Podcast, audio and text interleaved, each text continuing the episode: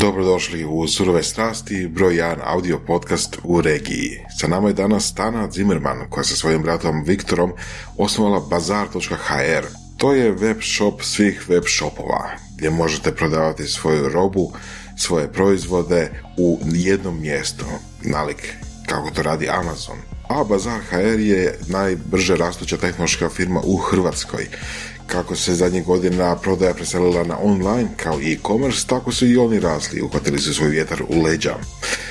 Pričali smo sa Tanom kako je bilo početi Bazar HR, odakle ideja, ideja je iz njezinog iskustva u Americi, te kako napreduju i koji su planovi za budućnost.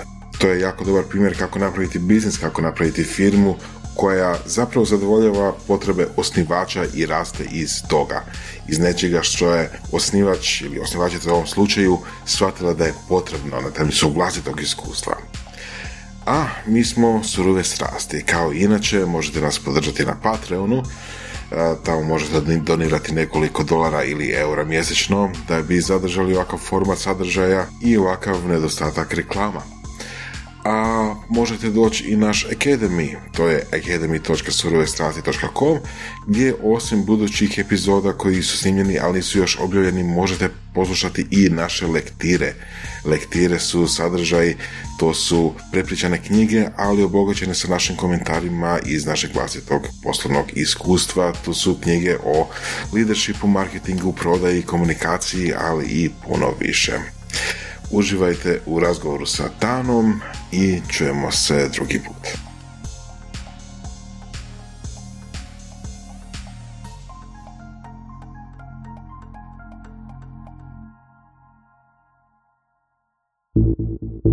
Mm, ovo su surove strasti. Evo ga, možemo krenuti. Danas imamo jednu interesantnu gošću, znači dakle imamo ženu, napokon, i dižemo ovoga, taj omjer muškaraca i žena u surovim strastima. Ona je svakako zaslužila predstavljati, ajmo reći, žene po svojim postignućima ona, surovim strastima. Da, stvarno, pa nije li? Pa je. Pa je, pa stvarno ima Ali ja, stvarno vrhunske. vrhunske. Ima manjak, manje gošća. Da, da, I, ali ti si baš ono fantastičan, ono primjer uh, uspješne žene, proaktivne žene, ambiciozne i stvarno imaš ovoga rezultate. Hvala.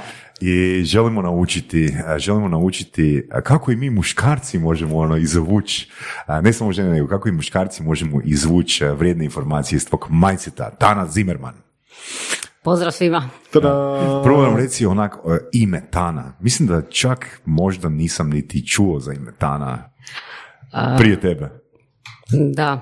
Pa, e, kad sam, ono, dok je moja mama bila trudna, tata i mama su živjeli u Italiji i mama je htjela, e, mama je htjela jedan kako kratko ime, a da nije tipično i onda su svakakva imena bila padla na pamet, međutim svaka ta kratka su nešto čak značila na talijanskom, obično nešto ne baš dobro. Mm. I ovaj, tako je nekako došlo do, do imena Tana, uh, a inače Tana je izvor Nila. Uh, tako da evo. Oh, cool. To je jedna onako dobra, dobra zgoda, ali nekako i paše uz to jedno dugačko je prezime, pa nekako cijela dobra priča dobro zvuči. Da, super, super. Tana, mm, što je najvažnije najvažnija pouka koju si primila u djetinstvu ili tineđerskim godinama ili kasnije, da vjeruješ da te dovela do toga tko si ti danas? Mm, pa ne znam, nekako jednostavno me nekakva interna motivacija da možeš napraviti nešto dobro. uh Šta god to bilo. O, tako da sam ja kroz godine su se ti neki interesi mijenjali, ali uvijek sam se trudila da kad nešto radim da to probam napraviti nekako mhm. ovaj, najbolje. Recimo ono, ja kad sam bio mali, onak, vidio sam klince na, ne znam, na moru, ono, kako preprodaju stripove i slično. Pa sam se malo okušao o tome. Jel imaš ti neki svoj ovoga poduzetnički, neku svoju poduzetničku akciju iz tineđerskog pa, doba? imam razne poduzetničke akcije, možda jedna prva, to čak nije, to je pred tineđersko doba, Dobro. je bilo da sam sa prijateljicom na Krku ronili smo školjke cijeli dan. Ja sam jako, jako sam bila um, hiperaktivno dijete i moji nisu znali kaj sa mnom.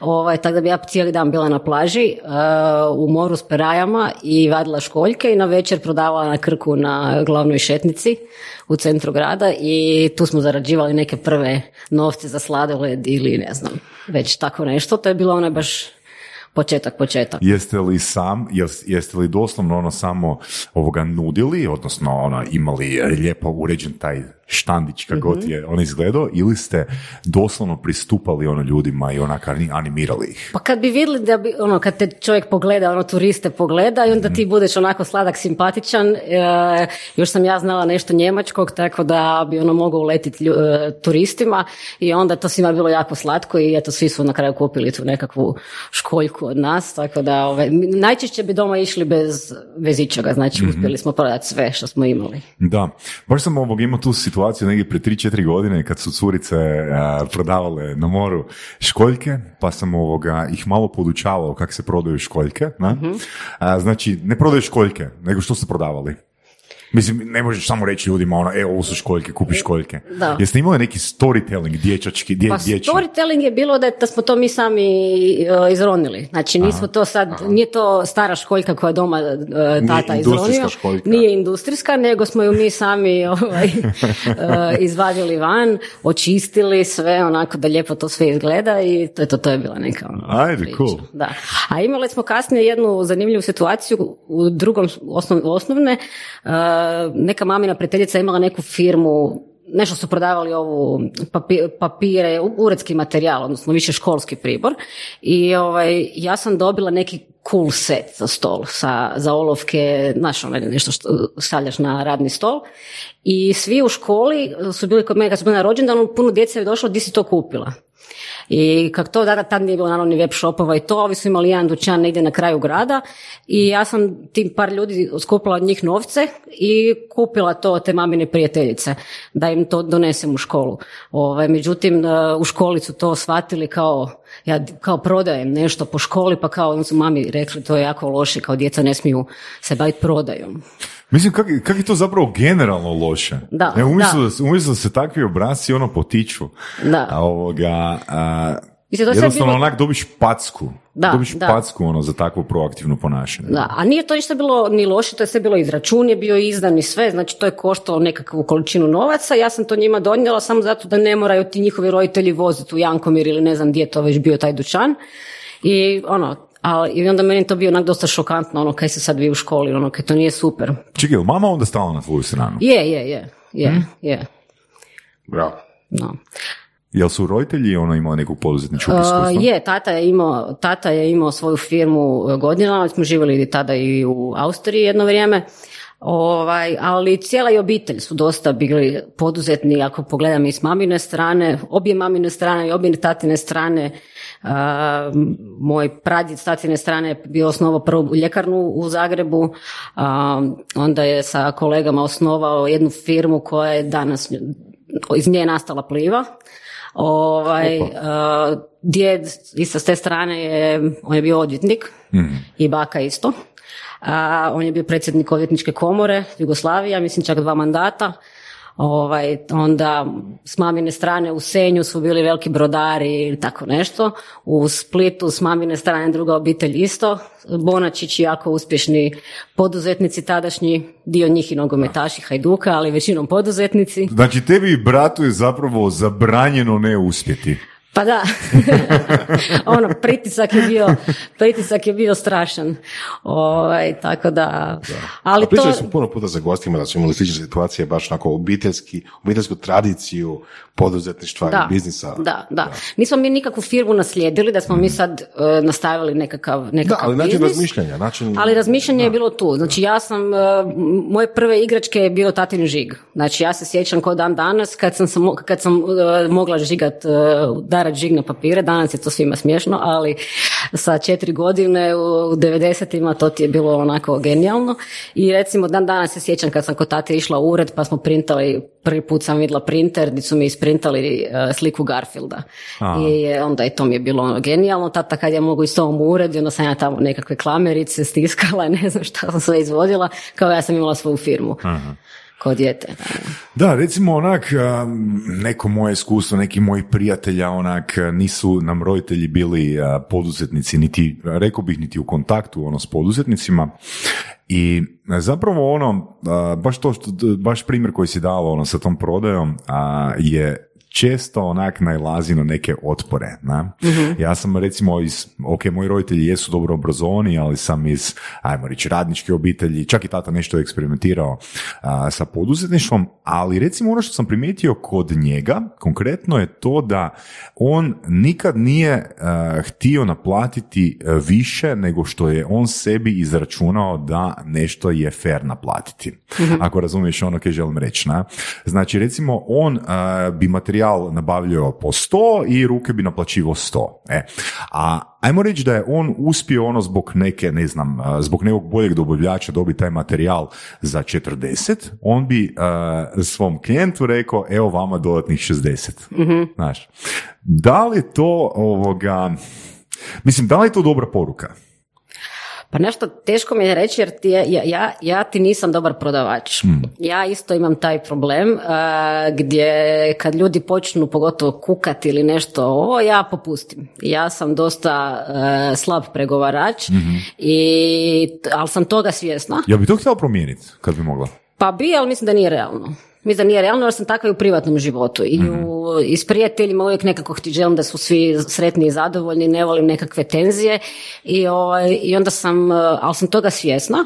I, I onda se maknem iz situacija koje bi u mom poslu mogli donijeti nekakvu nešto lošije zato što ja nisam u stanju to možda uh, najbolje ispregovarati. mm Znači u biti prihvatila si to da si takva kakva jesi u tome i ono jednostavno što imaš opciju naći osobu koja je dobra u tome koja će odraditi taj dio posla. Apsolutno. mm Da, daleko toga budem ja i na sastancima i trudim se biti oštra i taf e, kad to treba, ali e, kad vidim da jednostavno je možda bolje da se maknem i da to preuzme neko drugo, ja nemam nikakav problem s time. Što više? Da, pa, da, da, pače, da pače. Vrlo rado ću reći, evo izvolite, ovaj, ovo je vaš novi pregovarač. Da. Je za to zove delegiranje? pa moguće na neki način, da, delegiranje, da. da. Ali to je super, mislim. Rekla si, ok, nisi dobro možda u prodaji ili način ili guranju ili nekakvog proizvoda, ali koji su tvoje dobre strane? Što bi rekla za sebe da jel stvarno dobro radiš? Pa ja mislim da sam jako uporna u, u nekim svojim stvarima, u nekim svojim zadacima. Da, da. Znači guram, guram do kraja. Um, dosta sam, mislim da sam realna, da vidim kad nešto ne ide dobro, znači da, da je možda trenutak da stat, a ne gura dalje i ići u nekakvu propast, u nešto loše, ovaj, onda, onda shvatim kad je trenutak, ok. Jesi to naučila ili ono, pa kako to se nekako nauče kroz godine se to nekako, ja bih rekla, uh, shvatiš. Mislim da. je to, mislim da je to izrazito ono vredno iskustvo ako, ako ga možemo ono dobiti ono kako, e, kako znaš kada od nečega odustati. Jel imaš neku checklistu ili imaš neki set pitanja koje si postaviš? Pa ne, nego ovisno, ovisno o čemu se radi. mm Ako je recimo ja u bazaru jako puno radim e, u marketingu i onda često puta imaš nekakve, aj, ajmo probati sad ovih pet načina. mm I ja nemam problema reći, možda će svaki od tih pet failat i svaki od tih pet biti loš, a, ali ajmo biti realni, ajmo biti sigurni da smo napravili sve najbolje za svih pet načina da probaju uspjet, mm. da smo im dali svima maksimalnu šansu za uspjeh, a onda ako nešto ili čak sve ne ide, idemo dalje, idemo, naći ćemo novi Uh, Jel to znači da postaviš određeni rok ili određeni budžet? Pa ovisi. Uh, kad smo bili manji, tu je naravno sve, su, sve je bilo na budžetu, ali onda shvatiš da sa 5 eura dnevno, recimo konkretno u ovom primjeru, teško ćeš ti dobiti nekakve rezultate koji su onda mjerljivi jer je to više statistička pogreška nego, nego nekakav rezultat. Ovaj, pa si onda daš nekakvo vrijeme. a puno toga i gledaš i razgovaraš s ljudima, ali ne ljudima koji su oko tebe Jer mi smo stranica koja prodaje, ajmo reći, širokim masama. Ja se družim naravno s ljudima koji ne spadaju možda u tu, u tu skupinu i nego moraš gledat, e, ne znam, Mhm. mamu, mamine prijateljice, neke starije ljude, neke ljude koji možda nisu visoko obrazovani, ovaj, tako. Da. Jedno pitanje. Da li vi u Bazar HR-u prodajete sebe kad radiš u marketinškom odjelu? Odnosno, da li radite marketing za sebe ili za vaše proizvode? A, radimo a, marketing za naše prodavače. Ok. To je za njihove proizvode. Ok.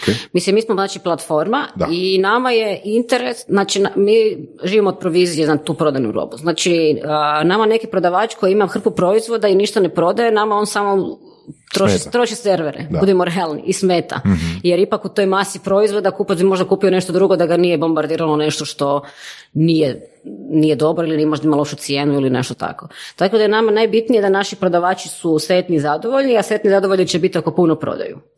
Ovaj, tako da nama je svak, sa svima njima razgovaramo, ok, recite šta vi mislite, kako mi možemo vaše proizvode bolje, bolje prodati, čisto da mi to razumijemo, mi moramo znati neke osnove o tome. Ovaj, I onda to eh, prodajemo te proizvode tog prodavača. Ajmo ovako. Za ljude koji možda nisu toliko upuđeni ili nisu koristili, da li bi rekli da je Bazar HR nešto slično Alibabi ili Amazonu? Pa Bazar HR je možda više, da, je nekakva kombinacija nekih hibrid marketplace mi smo ga namjerno napravili malo drugačijeg na način da sav novac ide preko nas i sva pravna odgovornost ide preko nas. Zašto smo to napravili? A to je to je jedini način da mi možemo garantirati za tog prodavača. A cijela poanta bazara je bila, kad smo mi izašli 2015. da kupci shvate da internet prodaja nije nešto loše, nešto opasno i ako se ne usude kupiti sa nekakve stranice koja je možda tek friško osnovana ili neki JDO, pa onda ljudi možda imaju nekakve ovaj, nekakva razmišljanja oko, oko toga. A ovdje bazar, znači naša filozofija prema kupcima je, znači ti kupiš od prodavača A, taj novac je kod nas 15 dana, dok prođe zakonski rok za povrat, dok ti ono, ako se ti ne javiš u 15 dana smatramo sve je u redu i mi nakon 15, odnosno čak možda i malo više dana e, plaćamo e, taj novac prodavaču. Može li se to neka mala firma priuštiti? Ako ima onak, e, recimo u tih 15 dana izrazito e, veliki broj konverzija. Uh, aha, misliš da li mi ima Da. problem cash flow? Pa mislim da bi, da bi morali moći, jer da rade na svom web shopu ista im je stvar. Da, Kartičari ok. najčešće plaćaju u roku 30 Ok, dana, u redu. tako da je to nešto što mu- mora moći, a opet s druge strane mi radimo sa ipak malim firmama, ali opet firmama koje dobro posluju, dobro stoje. Da li je to onda usluga u tome da umjesto da svoj vlastiti web shop, da su rade svoju vlastitu infrastrukturu, možda ono, ugovore sa kartičarima i tako dalje, jednostavno dođu i kod vas. Apsolutno. Znači to je to. To je to, um, ali mi imamo jako puno prodavača koji imaju svoj web shop. Uh, mogu čak reći, da ono, ne volim generalizirati, ali načelno mogu reći da čak oni prodavači koji imaju svoj web shop, ali baš ne ide tak dobro kako su oni mislili možda kad su, kad su krenuli, odnosno mislili su sad da će s otvaranjem web shopa sad svi pohrliti na njihovu stranicu i da će imati, ne znam, puno narudžbi dnevno, šta god, šta god je nekome puno. A, međutim, ti prodavači su se nama pokazali kao najbolji. Prva stvar, razumiju koncept, možda kod sebe imaju dve, tri narudžbe dnevno, kod nas imaju 50-100, a, to je jedan razlog. Druga stvar, kod nas je masa ljudi. I uzet ću bilo koju kategoriju da uzmemo, ne znam, dječje auto sjedalice, mi ih imamo, ne znam, 700 komada u ponudi. Što znači da je, ma, velika je šansa da će kupac tu naći jednu za, jednu za svoje dijete. Po boji, po kvaliteti, po cijeni, po čemu god. A svaki prodavač koji prodaje samo jedan brand, recimo auto sjedalica, dođeš, a ništa mi se ne sviđa, a kliknuo sam na reklamu, potrošio kunu, otišao, otišao na drugu stranicu i tako dalje. Naravno, dolazimo do ovog ugovor sa kurirskim službama, znači ako nemaš 300 paketa, niko te ne doživljava, a realno za dobru cijenu moraš imati par tisuća paketa mjesečno. Kartičari su takvi kakvi jesu, a ako imate samo web shop, oni daju vam puno veće provizije nego e, redovnim trgovinama. I onda dolazimo do toga da treba, treba plaćati, investirati jako puno u marketing jer ti moraš biti vidljiv, kupci tebe moraju naći. Da li to na Google, da li to na Facebooku, već gdje god tvoja publika je. Tako da e, bazar je idealan onima koji su odlučili neću uopće imati svoj web shop. A, imamo neke takve. Ili testiranje, prije- prije nego apsolutno. Apsolutno. Ali ja svakako mislim da je najbolja opcija, bazar treba gledati kao e, shopping centar na internetu. Znači, ako se sjetite recimo 90-ih, 90-ih je najpremium mjesto za ima dućan je bila Ilica. Ono, od trga negdje do uh, Frankopanske. To su bile ono. E onda su došli City Center. E onda si nisi bio faca ako nisi bio u City Centru. Avenue Mall i to. Danas ta Ilica više nije toliko popularna, a shopping centri i dalje rade. Zato što obitelj dođe i može kupiti hranu, može kupiti robu djeci, skije, skije kozmetiku, DM, što god. Tako i bazar. Bazar je samo uh, shopping centar koji je sada na jednom mjestu u cloudu. I zašto je to kupcima dobro? Zato što on kupi uh, auto gume, nakon toga djetetu kupi romobil, on je kupio dva rašta prodavača, ali je više manje iskustvo jednako. Što to znači? Iskustvo jednako? Pa znači, znači način kupovine, ima jedan korisnički račun. Cijeli proces mu je jednak. Zna već, aha, ne znam, mi imamo više vrsta dostave, zna on koju možda on preferira, koja mu je prošli put bila dobra, pa će onda uh, uzeti tu. Uh, zna da nas može dobiti na telefon, zna da di smo na mailu, na Facebooku i to sve, znači sve je, sve je već nekako isti, isti proces. Da, to, to što si spomenula telefon, doćemo i do toga kasnije, ali mislim da je to izrazito ono utječe na taj trust faktor a, kod web trgovaca, jer znam da, evo, bio sam samo jedanput sam se prevario ovoga pri, prilikom narudžbe nekog artikla izvana i ono, baš sad i na hladno pušem. I to samo da postoji broj telefona, ne nužno da ću ga nazvat, ali definitivno ono daje, daje, daje mi sigurnost pri naručivanju. Ne? A, da. Jel, to, jel to postojalo od početka? A, Da, je, je, naravno mi smo imali mm, ono na početku kad smo, kad smo krenuli, doslovno nas je bilo troje u uredu, tako da smo paralelno si bio marketing, javljao se na telefone, e, ulistavao nove proizvode, tako da smo sve radili, ali od prvog dana nam je bilo izuzetno bitna ta korisnička podrška, odnosno taj telefon, a to nam je pokazao jedan kupac mi smo tada radili sa Top Shopom a, i kupac je kupio nekakvu traku za trčanje, a mi smo tek počeli. Znači, nama je ono promet bio par tisuća kuna dnevno i mi smo mislili da je to e, ludilo. I sad možeš misliti nakon, odjednom dođe neko i kupi za tisuću eura nešto. A ti nisi nikad toliko prometa napravio. uopće. Da, da. I mi, uh, žena je poslala neki mail, pitala je nekakva pitanja za traku, mi smo je napisali odgovor i rekli kad, ako šta treba, možete nas i nazvati telefonski da budemo brži. I ona je nazvala još, pitala neko pitanje i otišla na stranicu i kupila. I s obzirom smo mi bili to u testnoj fazi, mi smo nju zamolili ako možemo vas pitati, s obzirom da taj proizvod je dostupan na četiri web shopa, uh, zašto ste se odlučili kupiti od nas? I ona je rekla, vi ste jedini koji su odgovorili na mail. I kaže, tjedan dana je prošlo, znači ona je tu već traku dobila, otrčala doma na njoj, kaže, ja dan danas nisam dobila odgovore od ove preostale tri tvrtke. Da, da. A, da, zapravo, mi ne znam, evo, fakat se ne sjećam da li sam to spomenuo a, u Surovim. Um, I u jednoj knjizi, zove se Millionaire Fastlane, a, autor je uvjeren da će firma koja, da će firma koja napravi ono customer service, brutalan, taman da bilo in-house ili outsourcano, da će dominirati na tržištu, koliko je customer service generalno loš. Da, a, to, mi mislimo da to je jako loše, a pogotovo u e-commerce svijetu, jer se nekako, pogotovo u ovim velikim shopovima, to su većinom vanjski strani, nekako je postalo standard da ti ne možeš nigdje nikog dobiti. I ono, budi sretan opće što se dobije automatski nekakav odgovor. Često čuješ da se u PayPal ne možeš dobiti, da ne možeš dobiti Amazon, znači ne možeš dobiti nekakve velike tvrtke, da ih ti ne možeš dobiti nigdje, ni chatom, ni mailom, ni novo, ili ako pitaš dobiješ nekakav ono ultra generički odgovor, ono realno bolje ti nije ni, Da, odgovorio. da, da, naravno. A nama je to nekako bilo, pa to ne, mo- ne može to tako biti. Ok, je skupo, Skuplje. skuplje je, naravno da je skuplje, ali je i bolje. Ja, ja sam uvjerena da, da mi da nismo imali uh, korisničku službu, da bi mi malo bi uštedili, ali puno više izgubili. Lako moguće. Mislim, notorno je teško dobiti ikakav feedback od Googlea, Facebooka, bilo koje velike firme. Ako imaš problem sa Facebook accountom, ono, good luck, ono, niko ti neće napraviti. Ako te Google zatvori, ne znam, YouTube, good luck, niko ti se neće javiti. Tako. Tako da, Amazon je ista stvar. Tako da, to može biti jedna diferencijacija. Ali da li je, da li je ako pričamo o strategiji, da li je to ono što vas diferencira tako velikih globalnih firmi? Jer, na primjer, Amazon ima službenu politiku da one žele biti ono glavni, jedini svjetski veliki uh, marketplace. Fine. Što to znači za vas? kao, budemo realni, nekoga iz Hrvatske?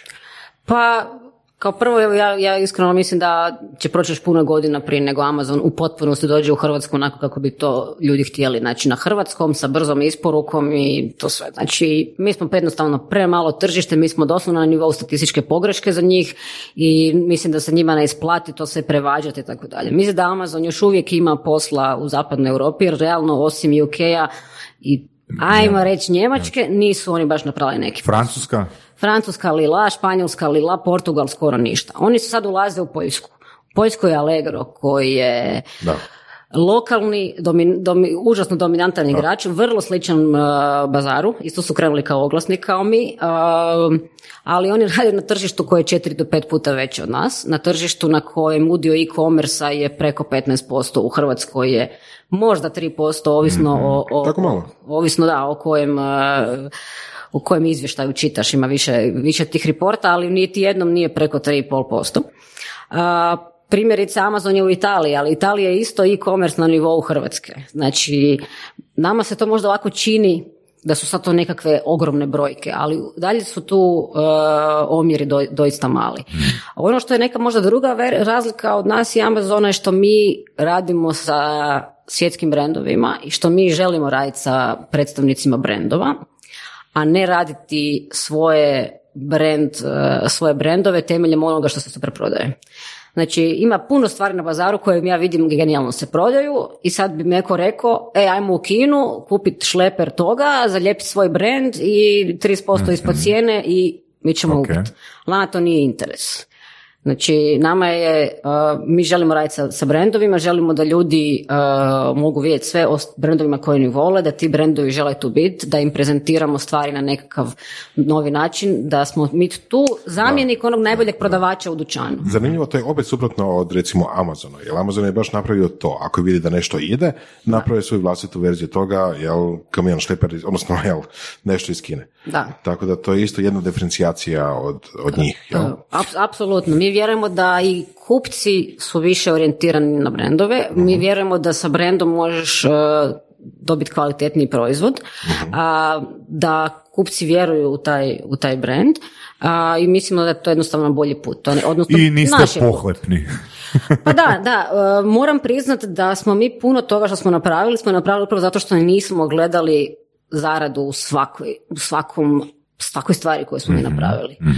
Primjerice, kad smo krenuli s Pampers planom, e, ja znam da možda percepcija ljudi da smo mi sad digli mr- mrtve milijone, ali na pelenama je najmanja marža koju možete zamisliti. Ozbiljno. Znači, to je posao, a svi očekuju kupci besplatnu dostavu, poklone, ovo, ono. t- t- Mi smo to radili za slavu.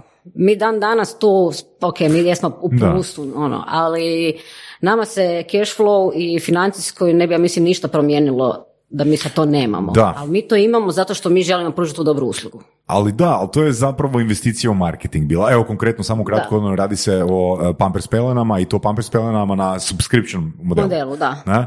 I evo recimo meni je, mislim, e, zvoni meni bazar e, već godinama i imam sliku u glavi, ono brenda bazar, ali mene osobno, to sam rekao i kod Marcela, Mhm. je baš to me trigeriralo. Onak, wow, ono, pelene na subscription model. Da, da, da. Tako da, ono, to zapravo nije trošak. Ne, vidi, ono, Da, rekao si samo imaš da. plus, ali imaš ono, ono, baš dobru, pri- do- E. dobru priču koja je isplativa. Da, ti, ali ti si, ti si rekao, vi, ti imate, vi ste imali na plan ili imate? Da, da, da, imamo plan, Nama, je- da, nama da. su tate bili glavni konzumeri. Da. I to baš su nazvali i rekli, čekaj, jesam dobro shvatio. Znači ja sad to naručim Mm. i nakon toga moje ženi samo dođe SMS poruka da potvrdi veličinu i to će doći za dva do tri dana na adresu.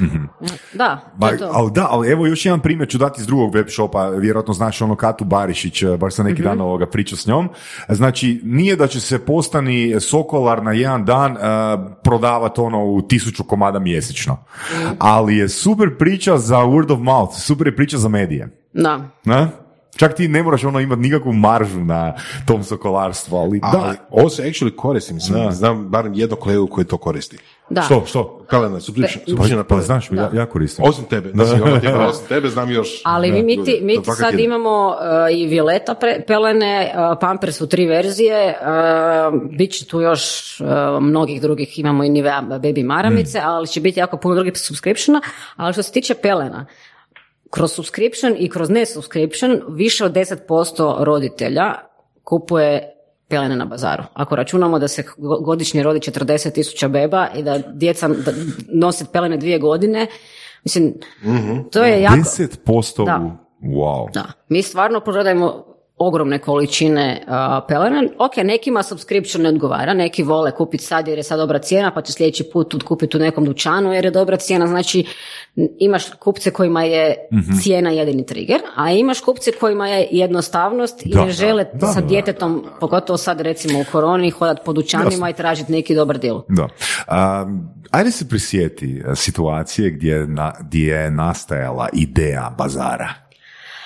A, Sjeti se okvira, konteksta. Sjećam ti se, ja to, ja sam ti bila, a, nakon faksa, a, sam ti bila radila u Americi dvije godine, žila sam u Njurku, u Westchesteru, to ti je recimo kao predgrađe Njurka, a, u jedno onako lijepi jedan kraj, ali tamo nema puno dućana, odnosno najbliži nekakav shopping centar mi je bio jedno 20 minuta vožnje i ja sam sve naručivala online.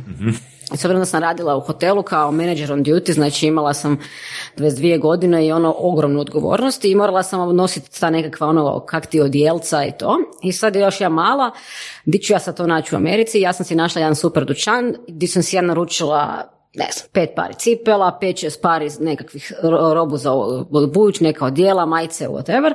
I to mi je došlo doma i ja bi isprobala kaj mi se sviđa, šta mi se ne sviđa bi vratila u tu kutiju, imala sam već gotovu naljepnicu, zalijepila, nazvala neki broj, došao Fedexovac kroz ono, ne znam, dva sata, ja sam mu to dala, to se vratilo i meni drugi dan došla notifikacija da su mi vratili xx novaca na karticu.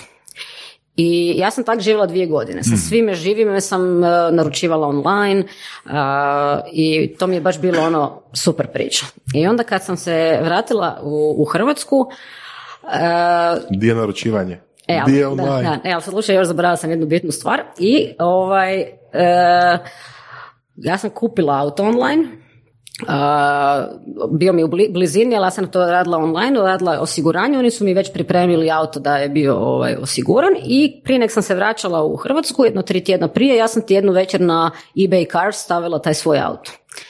I najveća fora, stavila sam ga po istoj cijeni po kojoj sam ga kupila prije godinu i pol dana. I uh, ujutro mi se već javio čovjek tu par, ne znam, 15-20 minuta vožnje od mene, ha, ha, još zna di je Hrvatska, bio je u Hrvatskoj na ljetovanju, mi smo se tako ispričali, ja njemu dala auto, ovaj, on meni dao novce i to je bio onak tako jedan, znači, mislim, zvuči smiješno. Ja sam prodala taj auto kao da sam išla prodati, ne znam, čašu. Čekaj, taj auto je i sad gdje nalazi fizički? Taj auto u Americi. Americi. U Americi, da, da, dobro, ja sam dobro. u Americi prodala ga Da, Amerikancu. dobro. I, I cijeli taj, sve sam ja mogla tada prodati preko interneta. Mislim, to je bila 2007. 2008. A, I vratim se u Hrvatsku i sad imam te novce od tog auta što sam prodala i hoću si kupiti u Hrvatskoj auto. Odeš na ono njuškalo, te nema, kaj god nazovem nema, kaj god nazovem joj kriva je cijena zapravo je 2000 eura više, a ovaj zapravo e, nema svu opremu nego smo to krivo napisali i ono, sve to trajalo, taj proces kupovine auta je bio ono baš muka.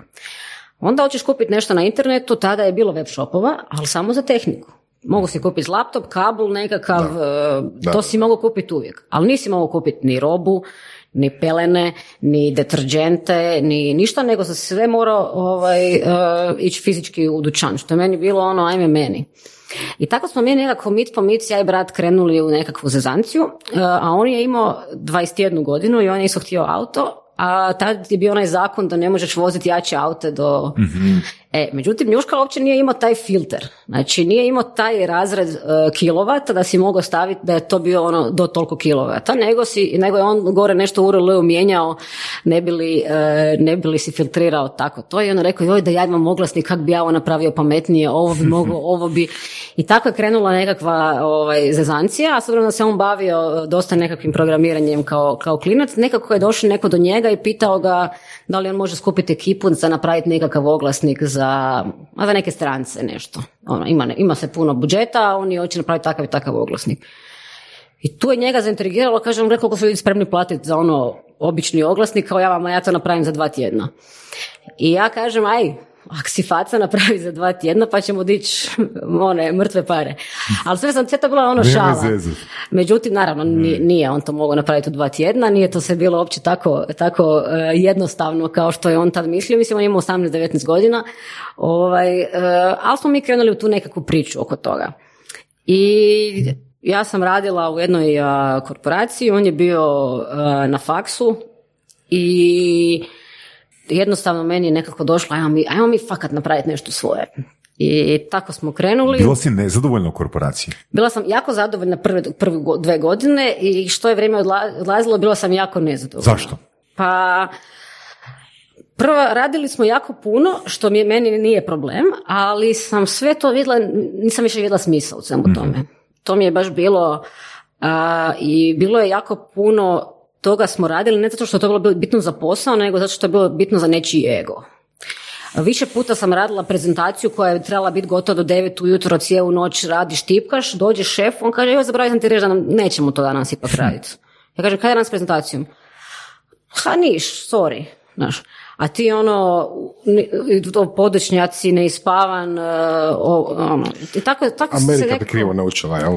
da, da. Jednostavno se se osjeća nekako ono, čemu sve ovo? Je, imam super plaću, auto, whatever, ali ono, šta zapravo ja sad tu radim? Koji je moj nekakav cilj? Ono, šta, ok, za koju godinu ću biti promovirana možda pa ću imati još malo bolju plaću, Da. ali u konačnici šta je sad to? Jel ja tu radim nešto novo? Jel to nešto dobro što ja radim? I, i jednostavno sam, samo jedan dan bili smo na, ovaj, na jednom eh, terenskom posjeti u, u, u Rijeci. Ja sam sam rekla šefu, ja, ja više od sutra neću raditi. Meni misli da ajde, pustit će me huja, ja rekao ja idem za Zagreb, ide neko sa mnom i ovaj, sam sam došla drugi dan u firmu, on je bio tamo, ja sam rekla evo vraćam auto i ovo, eto. Mora da si dobro, dobru ušteđevinu imala kad si mogla priužiti tak nešto reći. A, pa ne, možda sam bila malo, a, nisam baš i ušteđevna jer sam loše sam baratala novcima, volila sam potrošiti sve što sam imala, ali nisam se brinula za stan, to mi je bilo nekako manje bitno, a i vjerovala sam da ću se snaći, znači da ću ja odmah naći posao, a, jer sam imala stvarno ono, dobar CV, znam, puno toga sam znala, a, i kad sam, kad sam dobila taj posao, ja sam paralelno dobila 12 drugih ponuda za posao. I onda sam možda bila malo bahata, samouvjerena, kako god, ali sam jednostavno mislila, gle, ovo, ne mogu i snaći ću se. I meni nije problem. Ja da, sam, da nisam našla posao, ja bi radila nešto za duplo manju plaću, dok se ne snađem, nemam ja tu neki problem. Znači ja sam jednostavno vjerovala, ja ću to nekako se snaći. Ali u, duboko je u glavi bilo, ok, idemo otvoriti firmu.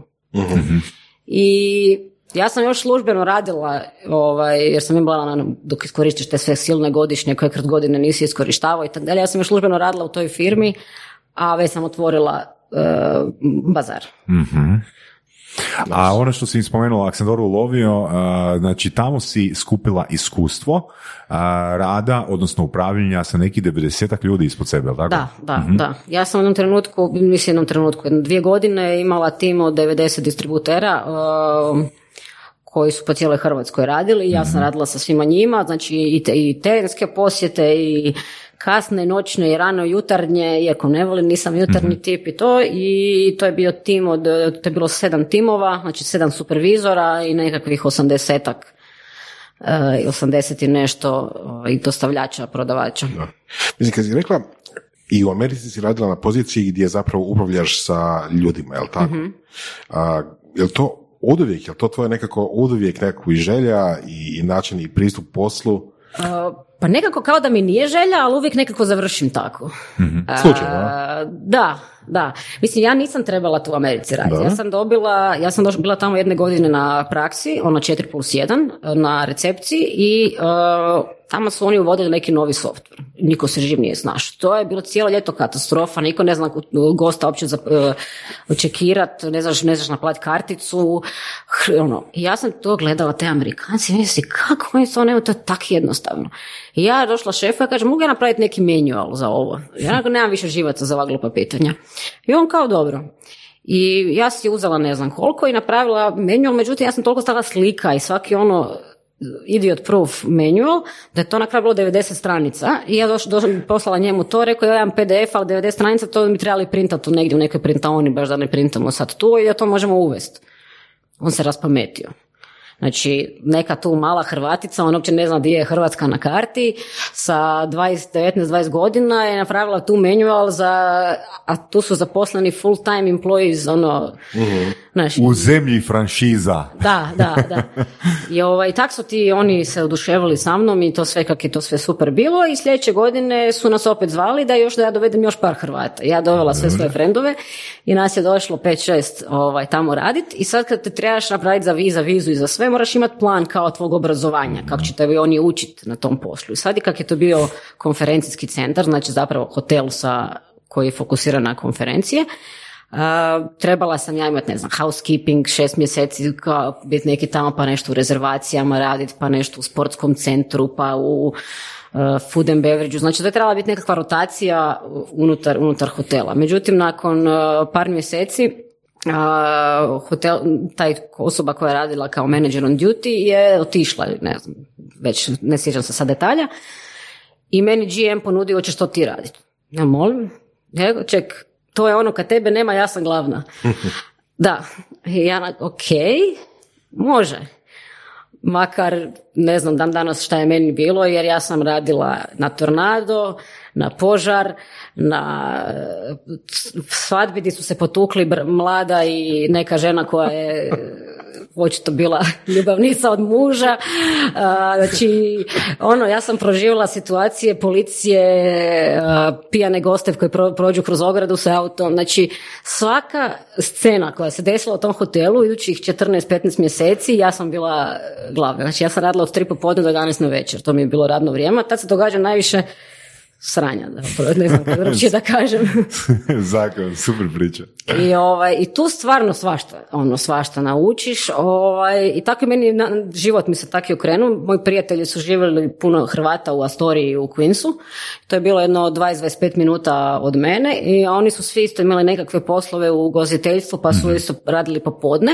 Jutro su mogli spavati, onda sam bi ja svaku večer još u i pol dvanaest sjela u auto i u New York. I onda mi do tri, četiri show, prespavam kod njih i nazad, Da. nazad na posao. A mislim, kad, sad kad si ispričala tih nekoliko, nekoliko a, većini nas e, teško zamislivih situacija, jesi li ona u tih 15 mjeseci postala, ajmo reći, manje osjetljiva ili neosjetljiva na, na, na takva, ono, ne znam, ono, probijanje ograde i slično. Znači, mislim, Da. meni je to situacija bila kad sam ja došao prvi put u SAD i kad sam čuo, ne znam, svakih pol sata neku sirenu, ja, ja, sam, ja, ja sam bio fakat, ja sam se ježio. Da. Ali nakon dva dana se jednostavno navikneš na to, više niti to ne čuješ. Da, da. Ma ne, ja sam živjela u tom jednom dijelu gdje je bilo dosta tiho. Znači, nije ono, ni- nisi toliko čuo te sirene, ali svaka ta situacija se desi.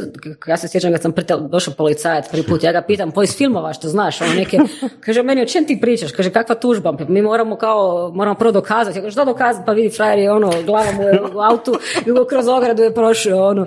I, I sad ti to nekako pokušavaš e, na, prevesti na hrvatski, kako bi to bilo tu, ali prvo stvar ne znaš ništa ni kako bi to bilo tu jer imaš 21 godinu i ono ne znaš ništa realno, a misliš da ono si super ti to nešto rasturaš, ali zapravo se snalaziš i ono, ali ovaj, nekako je uvijek, eh, uvijek bi se to sve nekako riješilo i onda si kasnije, samo kasnije si vrtim film i misliš, "K- kako si ti to uopće uspjela? Mm. Znači tornada, znači... Da, da, bio je nam je tornado, a to ti je jedan starinski hotel koji ti je napravljen na zemlji dvije obitelji koje su se oženile uh, međusobno, znači dvorac jedan, dvorac drugi i između spojeno znači taj modern, modern hotel. I sad u tom jednom dvorcu je svadba, tornado roka i ja ih moram dovesti sve u glavnu zgradu jer to, ova se može srušiti. Međutim, oni su na svadbi, neće oni ići. Kao, i oni na mene, pa mi smo platili milijone, ono, mi ne idemo. Ja rekao ništa security, rokaj, čupa ih za ruku. I sad možeš misliti ti mladu koja je milion dolara platila svadbu, ja ju za ruku čupam po kiši i vjetru i trpam ju u, u tamo sportski centar, da ju tam sakrijem da je tornado nešto da se ne desi, a ja ono mislim si tornado, ono ćemo mi preživjeti, šta znači tornado, ono Tako da, stvarno onako si misliš kasnije ono svašta. A jedna velika svadba, ono, znači, stoje oni ogromni uh, lusteri s onim kristalčićima. Znači, luster ima jedno 3-4 metra i I pola tone. e, da, i ovi svi idu, a ja gledam, a sa, sa tih kristalčića kaplja voda. A to je sve struja. Ja sam samo trkaš ovoga rekao, is this normal? No. ok, idemo na krov. Na krovu se zaštopalo odvod. I sad mi dole svadba, ja sa security ono, rukavice navukli, ništa kopaj odvod u koji je ušlo lišće da bi voda se makla, da se ne bi srušio ovo. Znači ono, totalni kaos. Zakon, super priča, super priča. Ali to je zapravo to, ono, kad si menadžer, kad si šef, ono, što bi Amerikanci rekli, the buck stops here. Ono, to je tvoja odgovornost, da. ti si za to odgovor. Znači, da. na kraju krajeva, uh, ok, imaš zaposlenike, imaš sve, ali na, ako se dogodi nešto nepredviđeno, za, što, za čega ne postoji zaposlenik koji baš to rješava, Naravno, rješavaš ti. Da. I, I ja sam skupila da. svoju ekipu, ovi, ovi koji su radili blizu, je rekao, please, aj dište iz kreveta, bit će overtime bit će ono, znači njima je to najbitnije, mm. samo da je, ako je plaćeno, nema problema. I ono, ja bih znala njih probuditi u deset navečer, rekao, ajmo ekipa, imamo problem, idemo stisnut raditi i da. to je to. Ali isto je ovaj tvoj primjer ono gdje te GM pita jel bi ti uh, ovoga, radila njegov posao kad ga nema, odnosno bila prva do njega.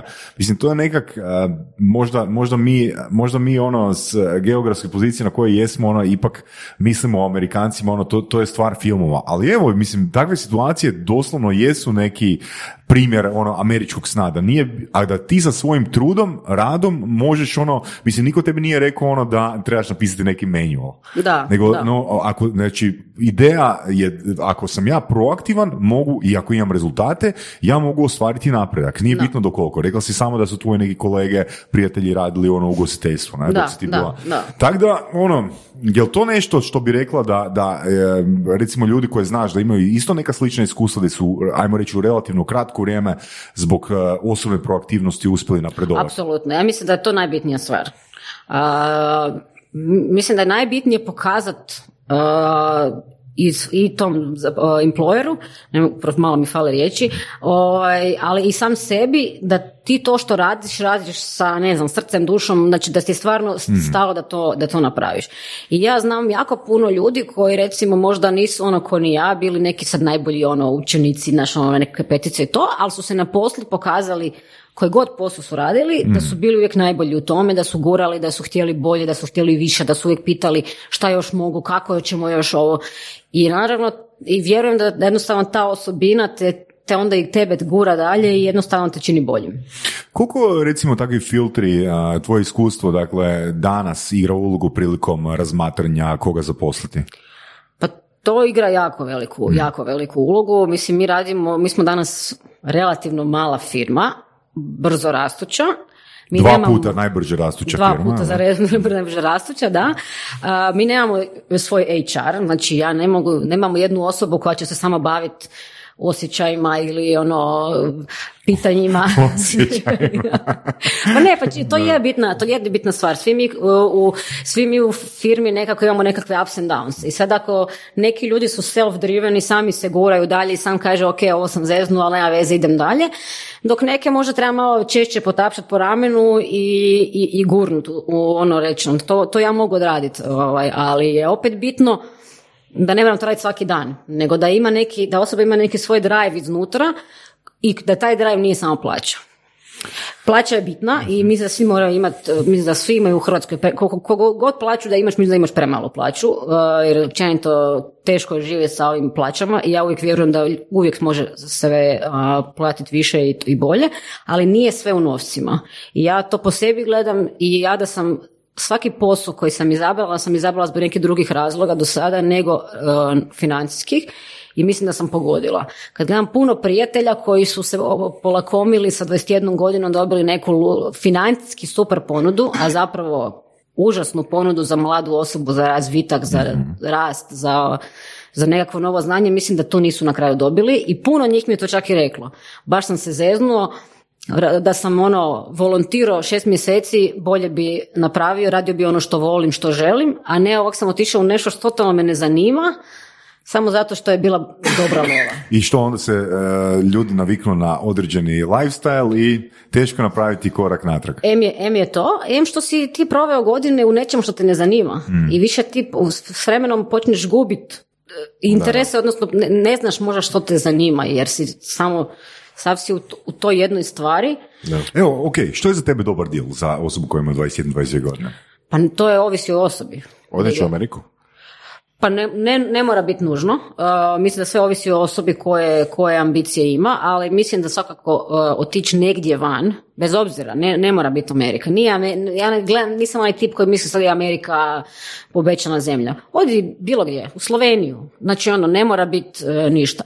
Odi, makni se od roditelja, makni se od sigurnosti, odi na šest mjeseci konobarit. Odi, ono, kosi travu, svejedno. Ono, budi voltovac, ali budi voltovac u Beću. Znaš, ono, zaradi si za to, živi sam, živi bez prijatelja, bez suporta, bez mamine kuhinje, bez svega toga, da vidiš kako je to, da, vidi, da upoznaš nove ljude, da upoznaš nove manjcice, da gledaš kako drugi ljudi razmišljaju, bez obzira što razmišljaju možda totalno drugačije od tebe i možda ti neće biti to, to tvoj prijatelj, ali vidi. Što dobivaš time? Što Pa širiš, osoba? vi, širiš vidike, ono, totalno otvaraš, otvaraš svoj nekakav mindset i vidiš da nije sve ono što si ti naučio i što je oko tebe. Jer svi smo mi zapravo u nekakvom bubblesu oko svoje nekakve obitelji i ljudi s kojima, se- oko kojih se krećeš, znači srednja škola, faks i posao. A na ovaj način upoznaješ nekakve nove ljude, nove, nove načine razmišljanja, sve to mislim da je to izuzetno bitno za, za mladu osobu. Pogotovo za mladu osobu u Hrvatskoj gdje često sve okolo samo nekakve predrasude Da, spominju. čuo sam jednu teoriju recimo, ili barem nadu, da što više ljudi ode iz Hrvatske i vrate se nazad, to bolje za Hrvatsku, jer će donijeti neke nove ideje, donijet će, donijet će iskustvo kako je to živjeti u drugim mjestima.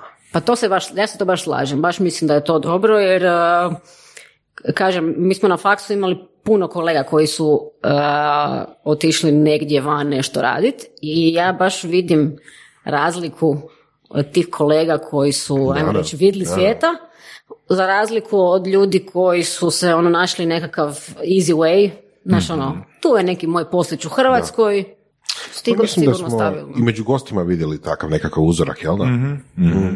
Koji su bili vani, koji su radili vani, odnosno koji su stalno bili tu. Da, da. I kažem, i to je ono što možda neki često misle moraš sad imati ne znam kakav ludi posao, ne znam kakva luda primanja. Ma ne treba ništa, bez veze. Ono, stvarno, ono odi kosi travu. Znači, ono, nije, nije to sad da ćeš ti tu možda toliko naučiti neku operativno nešto raditi. Nego Znači, makni se iz kulture, odi vidi Ma- kulturu. makni se. Znači, gle, bilo bi dobro naravno da nađeš neki posao koji ti je u struci, to, struci, to bi bilo naravno najidealnije, ali ako ne možeš to, ovisno, jer teško je generalizirati, jer ima, ni- nismo svi prodavači, menadžeri i marketingaši, ima ljudi koji zanimaju i, e, a, ne znam, ono, Osjećaj, arheologija. osjećaj drugi. Osjećaj. Znaš, dok- doktori, e, ono, mislim, moja sestra je, moja sestra živi u Americi već, e, ne znam, dvadesetak godina, ali ona je, kak je tata svugdje radio, ona je išla uvijek u ove američke internacionalne škole po svude. Ona je na taj način e, živjela, nema, nema da nije živjela od Libije do, na, ne znam, Italije do e, Izraela, e, upoznala je puno ljudi, uspjela je završiti faks puno ranije jer je brže završavala to sve i ovaj, danas je u Americi. Da. Um, meni se full sviđa ono, ta, ta, taj, taj tvoj ovoga, ajmo reći prijedlog, ono, odi radit. Znači, ja nisam neko od putovanja i, i kad bi putovao van Hrvatske, uvijek bi gledao da nađem neku dodatnu ono, korist, neki dodatni benefit, evo, tipa edukacija. Znači, nije mi bilo dovoljno ono samo putovati. Meni se, meni je full primamljivo ono, tići raditi. I kad si spomenula Volt, mislim da je to super ideja, jer to je platforma. Ti jednostavno Da. doslovno ono možeš reći, gle, radio sam u Zagrebu mjesec dana, radit ću u Beću, ili di god ono, Da. ima Volta, Beč, mjesec kupiš dana. bicikl, Ali, ali ono to recimo ono nevjerojatno ono ja sam često ono tog uvjerenja bio ono koliko ljudi zapravo briju na putovanja, a ja nikad nisam vidio neku svrhu putovanja, znaš, ako nema velim neki dodatni ono neka dodatna korist od toga. No, imam jedno iskustvo gdje sam ono biciklom išao ovoga do mora prije nekih 7-8 godina i tu sam imao priliku pričat sa a, jednostavno ljudima koje sam sreo na tom putu. I meni je nevjerojatno kakve sam ja mindsete doživio, znači kakva je to komunikacija, a zapravo se radi u tvom dvorištu. Da. Znaš, radi se ono o nečemu, ok, možeš, mi, mi smo stanovnici ono, Hrvatske toliko možeš naučiti njih, toliko možeš različitih iskustva dobiti, ali rad, znači to je jedno, to je iskustvo, ali rad je ono posebno iskustvo gdje ti doslovno ulaziš ono u taj community i počneš razumijevati ovoga njihove mape, na? I na bazi ono koliko si rekla, 15 mjeseci. Uh, sam je radila to, ukupno sam bila Da. neki 19 mjeseci Da. u tom drugoj, Da, drugoj i, i još jedna, još jedna ono stvar, uh, di, di, di osobno ono vidim uh, benefit je, a, znači nisi radila, na, nisi radila iste poslove koji tvoji prijatelji, znači Mhm. a, ekipa koja ide recimo taj work and travel, u pravilu ono, mislim u pravilu ono, pokušavaju se nekak držati zajedno, Da. ali biti sam negdje i tražiti ono posao je nekak, ono, mislim da je to znatno viša vrijednost Da, da. za osobni razvoj Da. i poslovni razvoj. Pa to ti meni, i mi, smo, mi kad smo došli taj drugi put, došli smo, nas je bilo pet ili šest iz Hrvatske i bili smo svi zajedno u toj Mm. kući. Oni su svi bili work and travel, znači oni su odlazili u desetom mjesecu, a ja sam trebala ostati tih 19 Mm. mjeseci. A, I super bilo smo bili svi, svi zajedno. Kad su oni otišli, kad sam ti ja ostala u toj ogromnoj kući koja je inače ljetnikova Cendija Warhola, znači ono predobro izgleda, ali onak malo, malo je zapušteno, ali je ono divnu, divnu priču, ali je ogroman prazan prostor, moji Hrvati otišli, Da, da. ja ostala sama. I ono, nije ti baš svejedno. Ovaj, e, kasnije su došli neki studenti Amerikanci koji su te dolazili na praksu, pa su i oni bili tamo, pa smo mi dijelili tu kuću. Ovaj, a i to je bilo jedno jako zanimljivo iskustvo, stvarno. Znači, ti živiš sa četiri, pet Amerikanaca koji su svaki iz različitog dijela, znači totalno, oni su svi diametralno suprotni jedan od drugoga, a svi još diametralno suprotni od mene. Da, da. I mi smo svi u toj kući, uh, oni su većinom kuhali za onaj CIA Culinary Institute of America, tako da su bili kuhari uh, i to ono vrhunski kuhari, znači ono, tako da je, eto, baš smo uvijek super jeli doma. Ali super, super iskustvo, super primjeri. Kad su snimali Bazar, kako je bilo zaposliti prve ljude? Pa mi smo napravili jednu super smiješnu, glupu, ne znam kako to nazovem, grešku. A to je što sam, što sam rekla, znači ja sam još uvijek radila u toj firmi dok, sam ja otvo- dok smo mi otvorili firmu. To je bio 13.2. dan osnivanja u sudskom registru. A, a mi smo prvu verziju oglasnika koja uopće nije imala naplatu, znači nismo mogli zaraditi ni jednu lipu ni da smo htjeli, lansirali u petom mjesecu.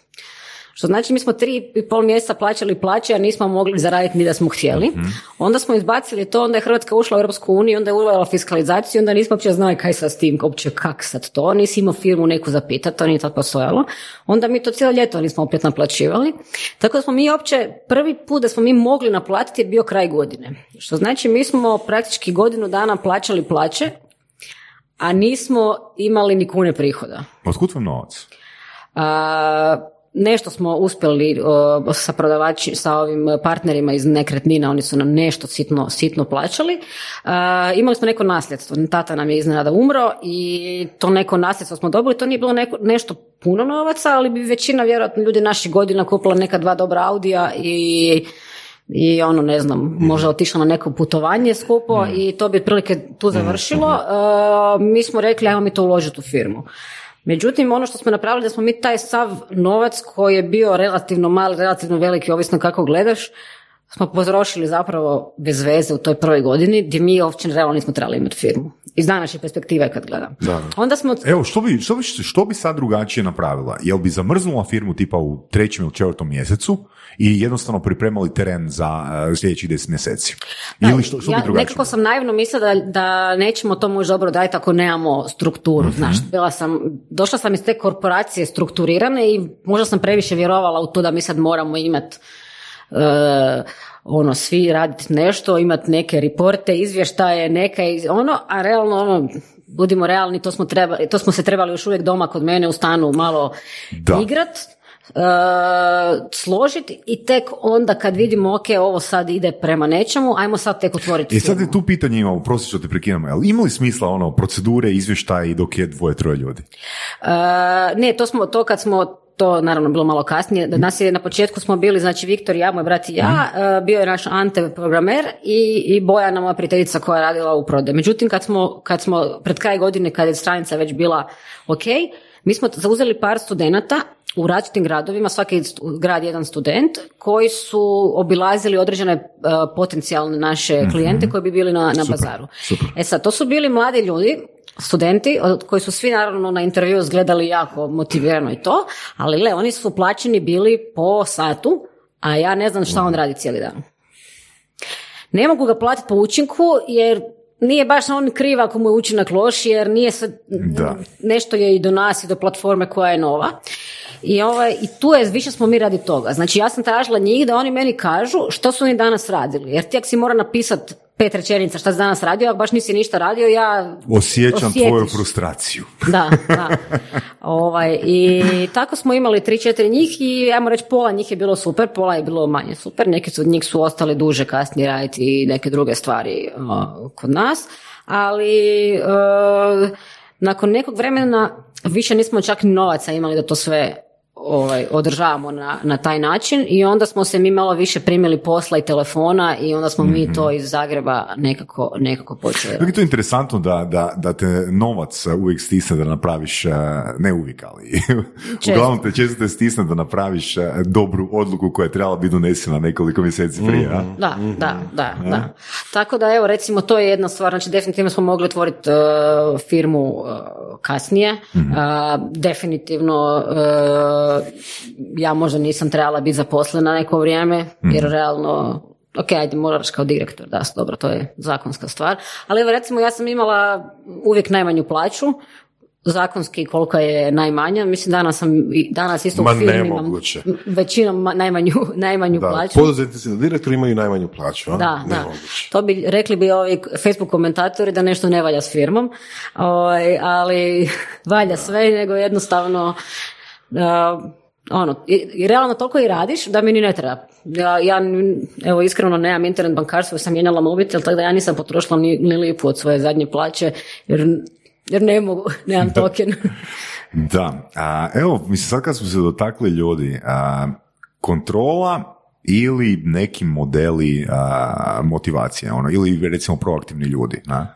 Mislim, Proaktivni ljudi. Ok, e, znači ako imaš proaktivne ljude, da li to znači da i zapravo njima niti ne treba neka kontrola, da li se njima napišu neki, eh, definiraju neki KPI-evi i to je Ma trebaju smjernice, naravno. Niko, svi, svi, ja, svi moji u firmi za sve mogu reći da su proaktivni, da guraju, da su self-motivirani, znači sve to je. Međutim, pak firma ima neke smjernice, nekakve strategije koje, se, koje nisu dugoročne, nego su izuzetno kratkoročne, pogotovo u našem biznisu. Uh, mi jednostavno, ono, desilo se sad u zadnje vrijeme da mene ne bi bilo po tjedan dana, gdje bi oni onako sami to nekako ovaj, odlučivali, to bi išlo dobro. Međutim, nekakva veća slika opet treba biti nekog tu ko kaže kom smjeru idemo i zašto idemo.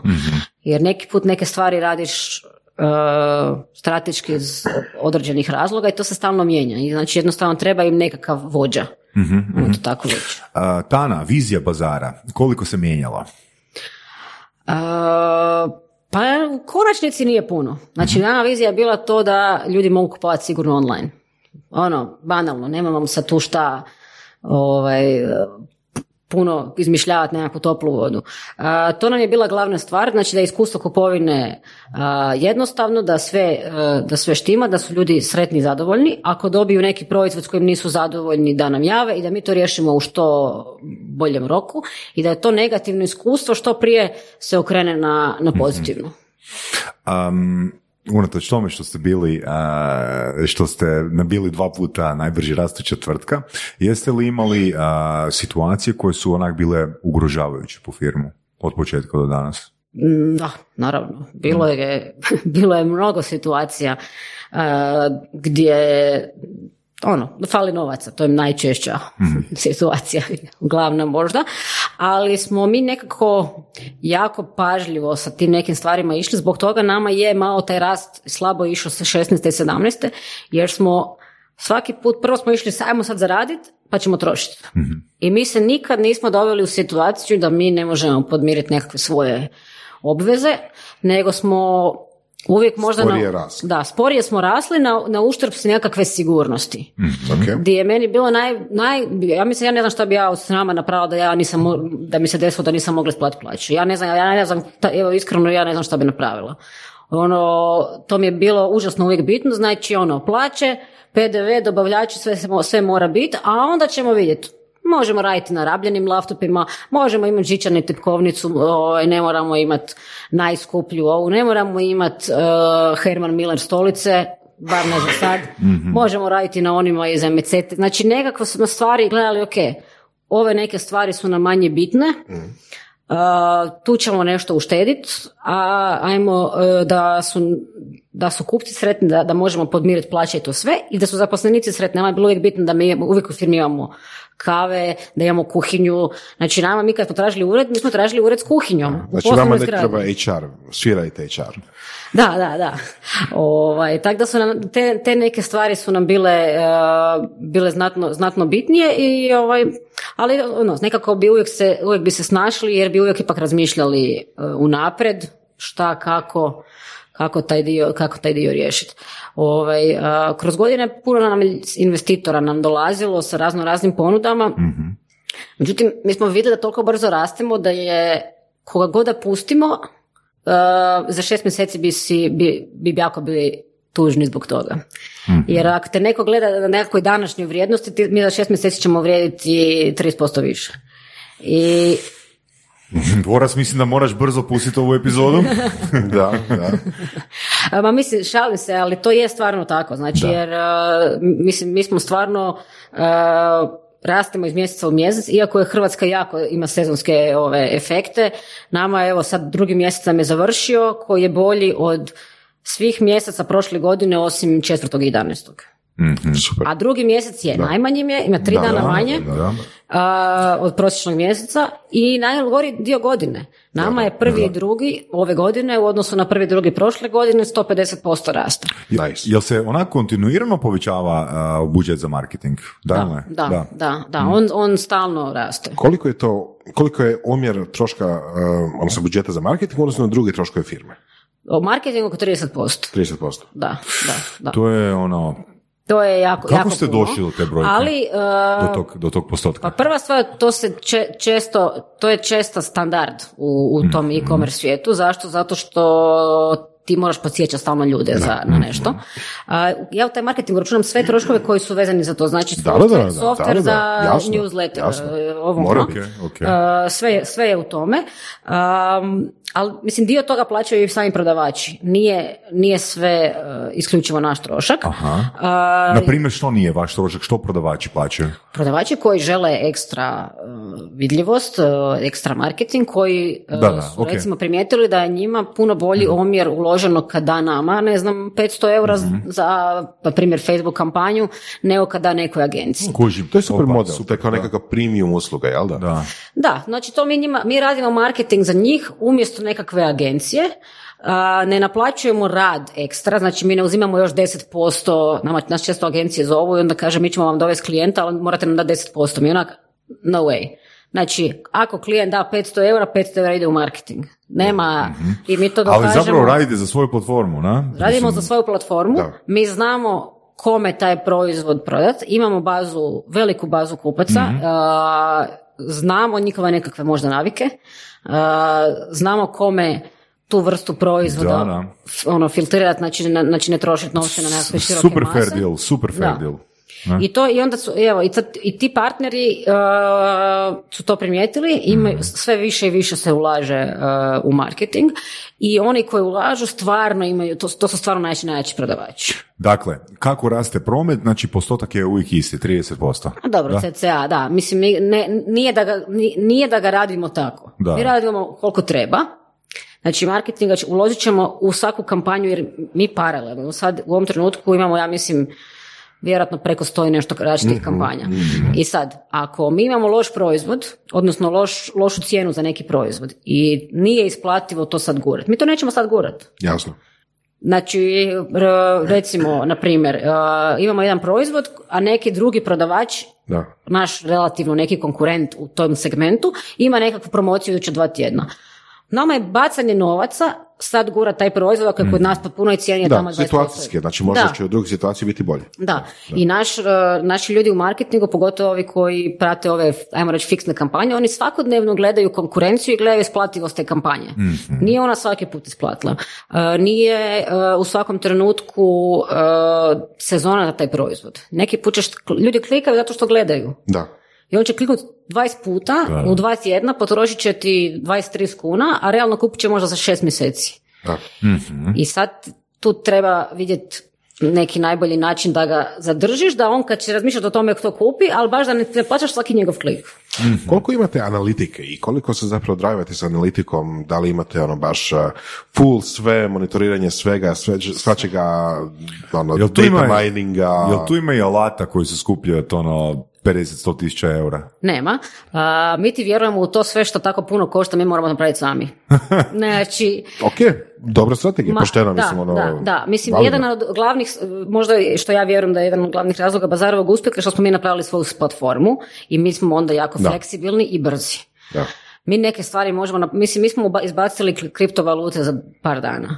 Mi smo KXP izbacili isto za dva, tri dana usred uh, lockdowna. Znači, kad je bio najveći pritisak na stranicu, mene je Viktor zove, "Ma ja sam sad izbacio KXP. Ja onak, kako si sad izbacio? Pa razmišljam si puno je ljudi tu pa nek plaćaju malo keksom. Onak, ali ono, Da, da, da, znaš, zašto? Zato što je on je e, na večer, on je sve imao 90% spremno, na večer si je malo ovaj, ostao do, do 3-4 ujutro budan i jutro smo imali KXP.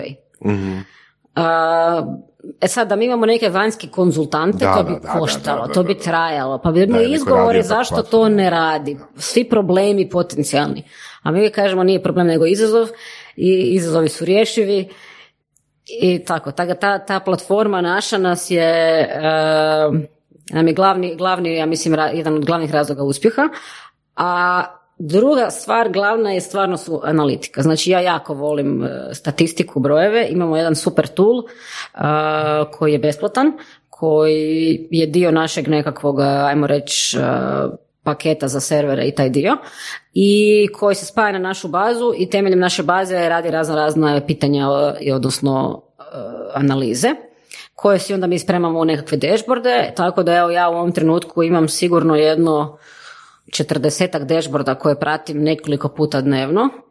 A, to je super. Tako da mi točno, ja točno znam koji prodavač je najjači, na, na- broj narudžbi po satima, broj narudžbi po danima. Mi, po- mi već znamo, evo nedavno se nije radila Zagrebačka banka tri dana, a, u nedjelju se to desilo, znači srušila se Zagrebačka banka, paralelno se srušila Erste, uh, Erste 3D Secure.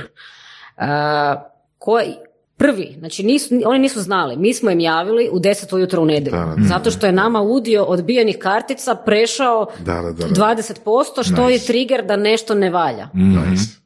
I mi smo digli, mi smo zvali, sve, sve te banke smo zvali, naravno na sve one, sve ti govore korona ne radimo. Onda smo zvali ljude na mobitele, dizali ih u nedjelju, rekli slušajte, ono, frka je. I fakat, zovu kroz sat dva, je, je u pravu ste, srušio se cijeli sustav, nekakav vanjski na koje su te banke spojene, znači ono, nije bilo do nas, ali te banke su saznale prve od nas u nedjelju, u, u rano ujutro da, da, I, I način na koji su saznali je baš ono legendaran. Znači, vama je pao promet sa tih banaka. Da, da, da. I, i, i povećao nam se udio, mi imamo, imamo, imamo jedan graf na kojem, pra- to nam je baš za kartice, vidimo odmah se nešto događa s karticama. Ako udio odbijenih neuspjelih transakcija pređe nekakvih 20%, jer uvijek ima ljudi koji klikću bez veze, ali ako ono, vi- vidiš prosjek, prosjek zadnjih 30 dana, ovako je malo. E sad, ovdje je ovako skočilo. Znači nešto, nešto ne valja, neki je problem. Odnosno mi ideš, ti probaš sa svojom karticom, tebi ide. E onda, ajmo sad sve kartice na stol i testiraj. Kuži. Onda skužiš koja ne radi, e, skužiš kaj ne radi i već, mi kad smo njih nazvali, mi smo im već, već smo im rekli koji im je problem, šta im ne radi. Svega čast. E, daj nam reci ono još vezano na analitiku, Tana, a, s obzirom na broj prodavača, ono, imaš taj, imaš taj graf ili poziciju koji prodavač je najjači. A, kako to utječe na pozicioniranje prodavača na sajtu? E, pa mi nekako naj, uvijek što se tiče uvijek na vrhu idu u proizvode koji se najbolje prodaju. Je li to automatizirano? E, Djelomično je, e, djelomično nije zbog toga što imamo jako puno nekakvih gratisa, nekakvih sitnica koje bi onda stalno, koje se stalno prodaju, pa bi onda ne fair bile stalno pri vrhu. Mi smo čak imali jedan softver koji ti kao prikazuje četiri najpopularnija proizvoda, ali mi smo to morali ukinuti, jer nama su četiri najprodavanija proizvoda praktički kroz cijelu godinu jedno te isti. Da, da. Stalno imaš te određene proizvode koji su fakat bestselleri. Čak i da nisu izloženi, bili bi bestselleri. A, Violeta. Violeta Water Care maramice, a, tri, tri pek, znači to prodajemo, ne znam, u tisućama komada mjesečno. A, Vi- Vileda, mop, mop za pranje poda, To je jedan od eh, bestsellera, u to doba su bile eh, ove maske, i de- nekakva dezinfekcijska sredstva, pelene. I tako, i sad imaš tih četiri, pet realno proizvoda koji se stalno vrte i količinski su najprodavaniji vrlo često. I onda je to izgledalo stalno isto.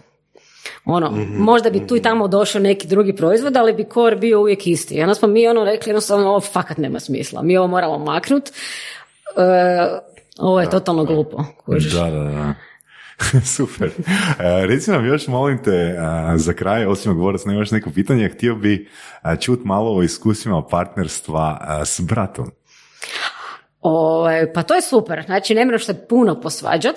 Imam tu jednu Modricu. Ma, da, u- u nedjelju se nismo nešto složili, pa je bila neka, ne se ti na mene, sad ću ja tebe, ali ne, šalim se, nije, nije.